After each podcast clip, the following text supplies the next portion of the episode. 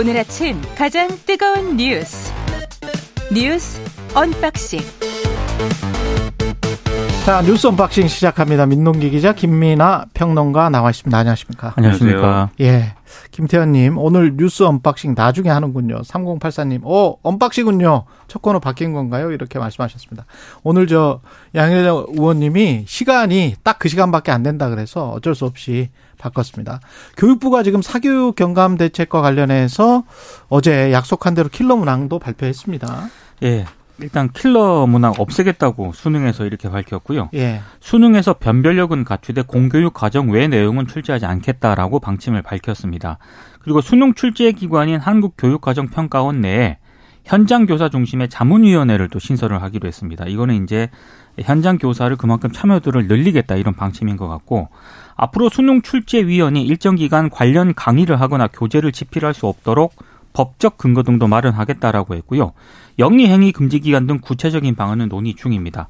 그리고 실효성이 없다는 지적을 받아왔던 공교육 정상화법도 앞으로 엄격하게 적용을 하겠다라고 밝혔는데 논, 논술이라든가 구술과 같은 대학별 교사, 교, 고사 있지 않습니까? 예.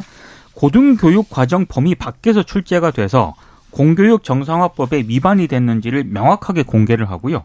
위반 대학에는 엄중한 시정 명령을 내리겠다고 교육부가 또 밝혔습니다. 그리고 기존에 유료였던 EBS 중학 프리미엄 강좌는 무료로 전환을 하기로 했고요. 공교육 내 EBS 활용도도 높인다는 그런 방침입니다. 대통령실도 입장을 하나 내놓은 게 있는데 사교육 시장 이권 카르텔 문제와 관련해서 사법적 조치가 필요하다면 그 부분도 할 수 있을 것이다라고 얘기를 했거든요. 예. 그러니까 사법적 조치 가능성도 일단 열어둔 상태입니다. 음. 오늘 신문을 쭉 보니까 예, 아주 일부를 제외하고는 이 대책이 만족스럽다. 그다음에 이제는 킬러 문항이 무엇인지 확실히 알 수 있게 됐다.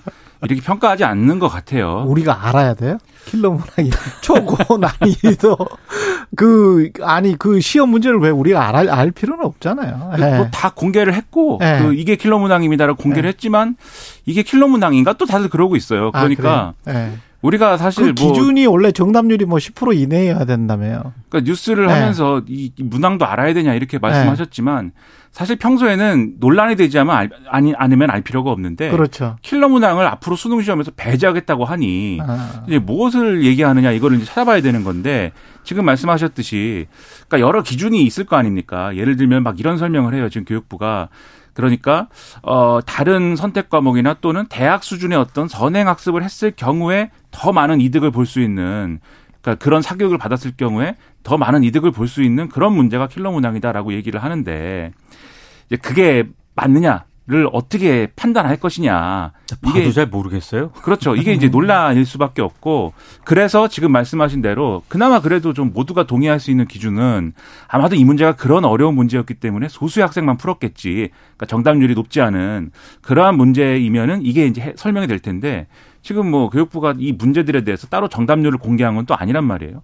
그 공개 안 했습니다. 언론 일부 언론이 EBS 기준으로 EBS 가채점 기준으로 확인을 해본 결과 이거는 뭐 이 공개된 문제들 중에 역대 수능 문제들까지 포함되어 있는 거잖아요. 이 공개된 문제 중에 이 정답률이 10% 미만인 것도 있는데 예를 들면 지난 6월 모의평가 지난번에도 마- 말씀드렸는데 6월 모의평가에 국어에 들어가는 문항 중에 킬러 문항이다라고 지목된 이 문항은 EBS 가채점 기준으로 하면은 정답률이 36.4%였거든요. 그러니까 이 정도로 어쨌든 수험생들이 풀었으면 킬러 문항은 아니지 않느냐 이런 얘기도 있고 좀 논란인 건데 그러니까 이런 얘기예요. 예를 들면 제가 초등학생 수준으로 예를 들어 설명을 하면은 초등학생 수학 문제가 이렇게 나왔다고 치는 겁니다.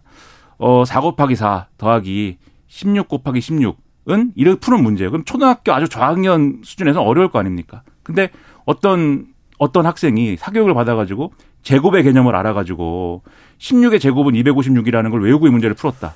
3초 만에 풀 거 아닙니까? 음. 근데 이거를 킬러 문항이다라고 하는 거에 있어서 이게 문제라고 할 수 있느냐 이런 거예요, 결국은. 근데 만약에 이런 건 문제죠. 이 16의 제곱이 256이라는 걸 모르는 상태에서 이 문제를 풀었을 경우에 시간 내에 못 푸는 문제다. 그런 거면 이게 문제일 텐데 그 기준을 어디서 찾겠습니까? 그러니까 사실 이거 공개했지만 여전히 논란이 될 수밖에 없고 하나 더 제가 예를 들면 결국은 이 신문 내지는 언론들의 지적은 이런 거예요. 이걸 이렇게 공개했으면은 사교육비도 경감이 되고 입시 문제가 많이 풀리고 이렇게 돼야 되는데 핵심이죠. 그렇죠. 그렇게 네. 되겠느냐. 예를 들면 어떤 사람이 기침을 막 하고 있는데 저 기침해갖고 다른 사람한테 침 튀기는 게 문제다라고 했을 경우에 네. 그 사람이 기침을 하는 이유가 감기일 수도 있고 폐렴일 수도 있고 목에 상처가 났을 수도 있고 뭐 코로나일 수도 있고 여러 경우가 있지 않습니까? 갑자기 매운 걸 먹었을 수도 있고. 그렇죠. 예. 그걸 찾아내서 거기에 맞는 치료제를 쓰고 치료를 하는 게 올바른 방식인데 예. 지금 정부의 방식은 아 이 기침을 이렇게 해야 되는 걸 보니 음. 마스크 공장과의 유착이 의심된다. 마스크 입건 카르텔이다. 최근에 마스크 공장 매출이 늘었다고 한다. 예. 의심된다. 이렇게 가는 거 아니냐. 예. 그래서 오늘 중앙일보, 동아일보 등의 사설에서 제가 비유한 방식은 아니지만 예. 비슷한 지적들을 쭉 하고 있어요. 다 읽어드릴 수도 있지만 시간도 없는 것 같으니까 앞뒤가 앞뒤가 바뀐. 그렇죠. 예. 별로 이 좋은 평가를 받지 못하고 있다 이렇게 말씀드리겠습니다. 마차가 말 앞에 서라. 뭐 그런 식의 그렇죠. 예, 그런 식의 이야기들입니다. 가장 중요한 핵심은 공교육이고 공교육을 어떻게든 살려내자. 왜 살려내야 되느냐. 거기에 관한 논의도 좀 돼야 될 것 같고 사교육을 방지하고 공교육을 살려내기 위해서는 우리 사회 시스템이 그래도 거의 모든 직업들이 대우받고 임금도 비슷하게 받고 비정규직이든 정규직이든 뭐 사람다운 삶을 인간다운 삶을 살 수 있는 그런 어떤 임금과 복지와 수준 뭐 이, 런 것들이 보장이 되면 이 킬러 문항 같은 이런 마이너한 문제, 작은 문제로 이 이렇게 이야기를 할 필요가 있을까? 결국은 그 문제로 계속 이야기를 진척시켜야 될 텐데 마치 뭐라 뭐라고 해야 될까요? 밥을 지어야 되는데 어디에서 밥을 지어야 되는데 쌀을 씻고 밥을 지어야 되는데 그 가서 그냥 모래장난 하고 있는 것 같은 그런 느낌이 들어요. 그게 이게 국정에 무슨 그러니까 저는 네 교육부의 수장이지 않습니까? 예. 교육부의 수장이면 그 위치에 맞는 어떤 고민을 할 필요가 있는 거고요. 음. 그러니까 전반적인 정책을 관할을 해야 되는 거 아니겠습니까? 예.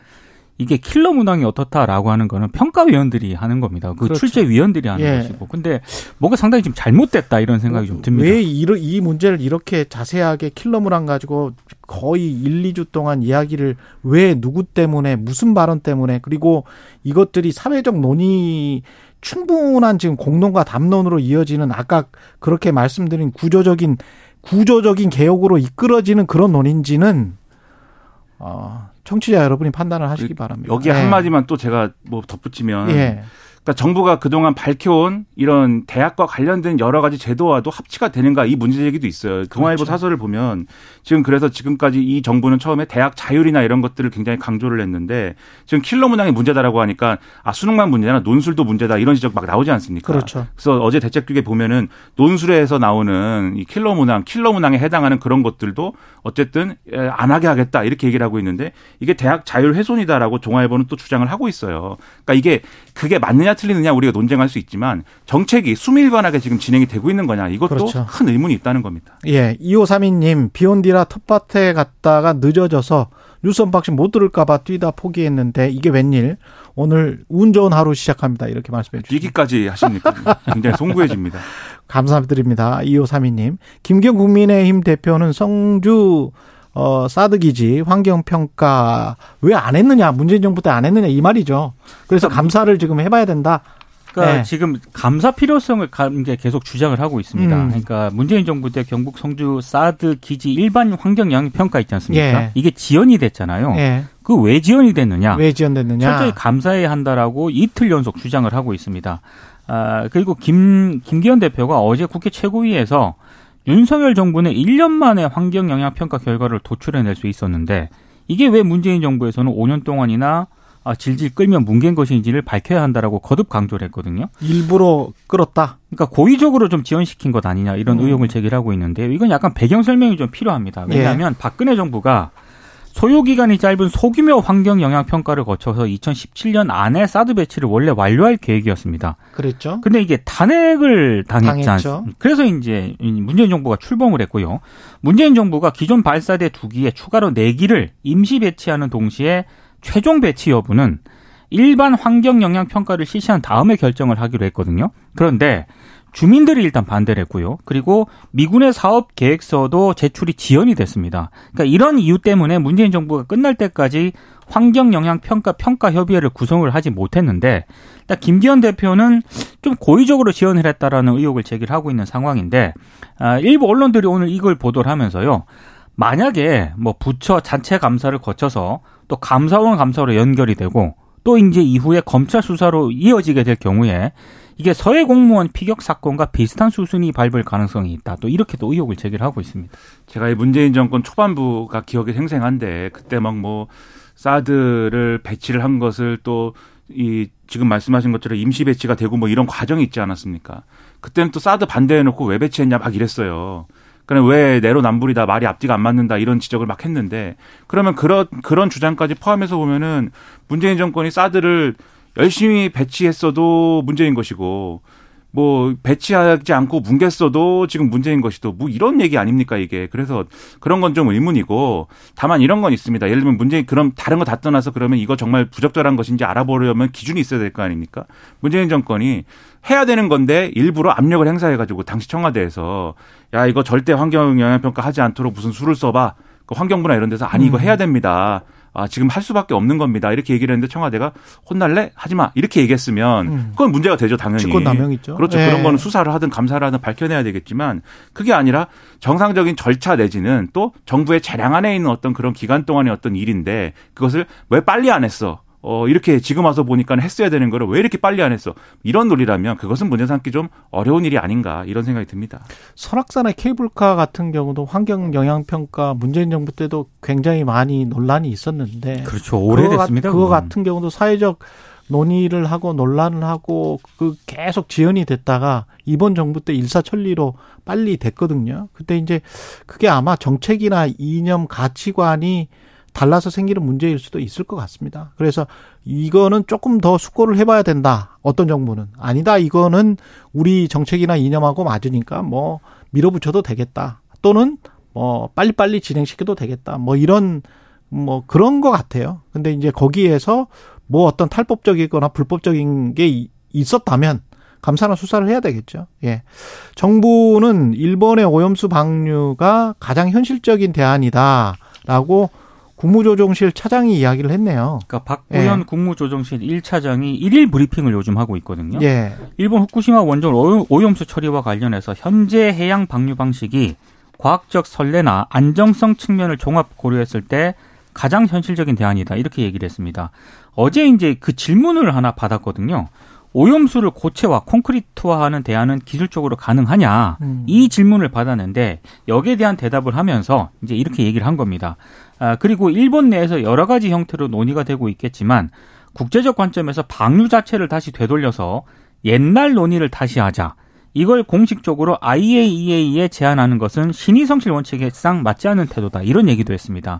그러니까 지금 일부 언론들이 이 신의 발을 성실은 일본이 지금 신의 성실의 원칙을 저버리고 있는 거 아니에요? 그렇죠. 국제사회의 신의성실을 위반을 했다라는 그런 아니 본인들. 쓰레기를 지금 어떻게든 처리해 가지고 저 해양에 바다에 뿌리려고 하는데 그쪽이 신의 성실 원칙을 어기는 거지 우리가 무슨 신의 성실 원칙을 무조건 그러면 일본이 말하면 우리는 뭐 받아들이는 게 신의 성실이에요? 그래서 이제 일부 언론들도 지적을 하고 있는 게 해양 방류 방식에 대한 우려가 지금 국내에서도 커지고 있잖아요. 이런 상황에서 정부가 직접 일본 입장을 전달한 그런 모양새이기 아니 때문에 국무조정실이 왜 이렇게 하는 겁니까? 모르겠습니다. 그러니까 뭐 방향이 있는 거겠죠. 그러니까 이 맥락을 좀 설명드리면 최근에 일본 중의원 등이 이제 국내 언론 인터뷰를 통해서 후쿠시마 오염수 이제 알프스 처리한 오염수를 방류하지 말고 고체화해서 이 지상에 적치했다가 안전한 것이 확인이 되면 나중에 방파제로 쓰든지 이렇게 재활용하면 되는 거 아니냐 이런 지적을 해서 그것과 그런 대안과 관련된 입장이 있느냐라고 이제 물어봤어요. 그래서 이제 답이 이 답이 그래서 나온 건데 네.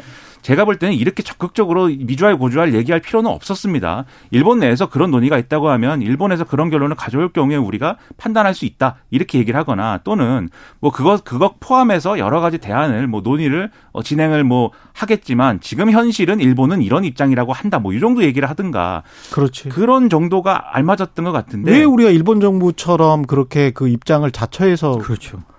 그러니까 지나치게 적극적으로 이 방법뿐이다라는 것을 강조하는 게 과연 이제 일본이 이렇게 후쿠시마 오염수 방류를 하는 과정에 그것을 오히려 더 강하게 정당화시켜주고 더 강하게 이후에 혹시라도 우리가 여기에 대해서 아쉬운 소리 해야 될 수 있는데 그럴 가능성을 차단하는 것이 아니냐라는 의심도 들어서 좀 이렇게까지 얘기하는 거는 국민들이 볼 때는 우려가 좀 생길 수밖에 없지 않느냐 이런 생각이 듭니다. 좀 이상하게 보입니다. 예. 그리고 민주당 우원식 의원, 정의당 이정미 대표가 일본 오염수 저지를 위한 단식에 돌입했습니다. 그러니까 이정미 정의당 대표는 일, 주한 일본 대사관 앞에서 어제 기자회견 열고 단식에 들어갔거든요. 예. 일본 정부를 겨냥해서 이런 얘기를 했습니다. 이윤을 위해 엄청난 기회 비용을 세계 시민들에게 떠넘기려는 놀부 심보가 이 모든 사달의 근원이다. 그들의 거짓말에 정부가 장단을 맞추는 행위를 더 이상 두고 볼 수 없다. 이렇게 얘기를 했고요. 아, 우원식 의원 같은 경우에는 국회에서 이제 무기한 단식에 들어갔는데 아, 국민의 힘이 국민의 우려와 과학적 견해까지도 괴담이라면서 비판적 목소리는 억누르고 일본의 오염수 해양 투기를 비유하는 데 바쁘다라고 비판을 했습니다. 야당은 일단 단식 농성을 시작해서 아마 다양한 방식의 또 어떤 투쟁을 이어갈 것으로 보이는데 특히 민주당 같은 경우에는 다음 달 1일 서울 도심에서 후쿠시마 오염수 해양 투기 규탄 범국민 대회까지 열 예정입니다. 그러니까 단식까지 하겠다라는 뭐 나름의 의기와 절박함이 있겠습니다만 또 그러한 모습들이 국민들이 보기에 그러니까 단식만이 문제가 아니라 한쪽에서 막 먹고 있고 한쪽에서는 굶고 있고 그렇죠. 이게 정치권이 왜 이 문제를 해결을 못할까 이런 의구심도 사실 생기거든요. 그래서 단식을 하지 마라 이게 아니라 단식을 할, 할 수도 있겠지만 또 뭔가 문, 이 문제를 해결할 수 있는 방안을 찾고 국민들을 설득하기 위한 노력도 여당이든 야당이든 같이 좀 해줬으면 좋겠습니다. 근데 과학적으로 인체 뭐 충분히 무해할 수도 있다라고 저 생각하는데 저 다시 한번 말씀드리는데 과학적으로 검증이 안 됐기 때문에 그 무- 인체 무해하다라고 생각 그 그런 주장도 저는 맞을 수 있다 맞 맞을 수 있다라고 생각을 합니다. 근데 제가 지난번에도 말씀드렸지만 탄 고기를 우리가 안 먹으려고 탄 부분은 빼서 먹잖아요. 그리고 핸드폰에 전자파가 우려가 되니까 조금 좀 귀에서 떼고 통화를 하든지 머리맡에는 두고 자지 않으려고 하잖아요. 그게 정서적인 게 있지 않습니까? 그리고 그게 인체의 전자파가 우리가 얼마나 침투해서 수십 년 동안 어떻게 뭐 암을 일으키든 뭐 어떻게 되든 모르지. 의학적으로 모르지. 알 수가 없죠. 그것 때문에 그런 건지 스트레스 때문에 그런 건지 우리가 어떻게 알겠습니까? 수가 그렇게 없죠. 조심하는 게 예. 우리가 괴담에 포섭돼서가 아니라 그냥 우리 조심하잖아요, 평소에도. 과학적 진실이 예. 영원하지 않기 때문 아닙니까? 그렇죠. 과거에 성면 슬레이트에 고기 구워 먹은 일도 있습니다. 그러니까 그런 아, 시대도 갑자기 있었는데. 생각나네. 그러니까요. 예. 이제는 아니지 않습니까? 그러면 안 되지 슬레이트 않습니까? 때, 어, 그 대학교 때 그, 많이 먹었습니다. 했었었죠. 아, 그러셨어요? 예. 저는 아닙니다. 젊기 때문에. 많이 그, 먹었습니다. 그 세대가 아니고. 극단적 비유지만 예. 그런 일도 있으니까 예. 그런 차원에서 우려를 하는 것이지 괴담 이렇게 얘기하지 그때는 그냥, 좋겠습니다. 그냥 몰라고, 몰라서 먹었거든요. 예. 송진님, 김민하 평론가 목소리 멋있어요. 이렇게 말씀하셨네요. 목소리가 멋있다 예. 뭐 이런 것까지 예, 왕거미님, 똑똑한 민동기 기자. 이렇게 말씀을 하셨습니다. 저는 목소리가 멋있고 민 기자님은 똑똑하고 조금 그러네요. 56분에 끝나서요. 예, 지금 끝내야 되겠습니다. 뉴스 언박싱, 민동기 기자, 김민하 평론가였습니다. 고맙습니다. 고맙습니다. 고맙습니다.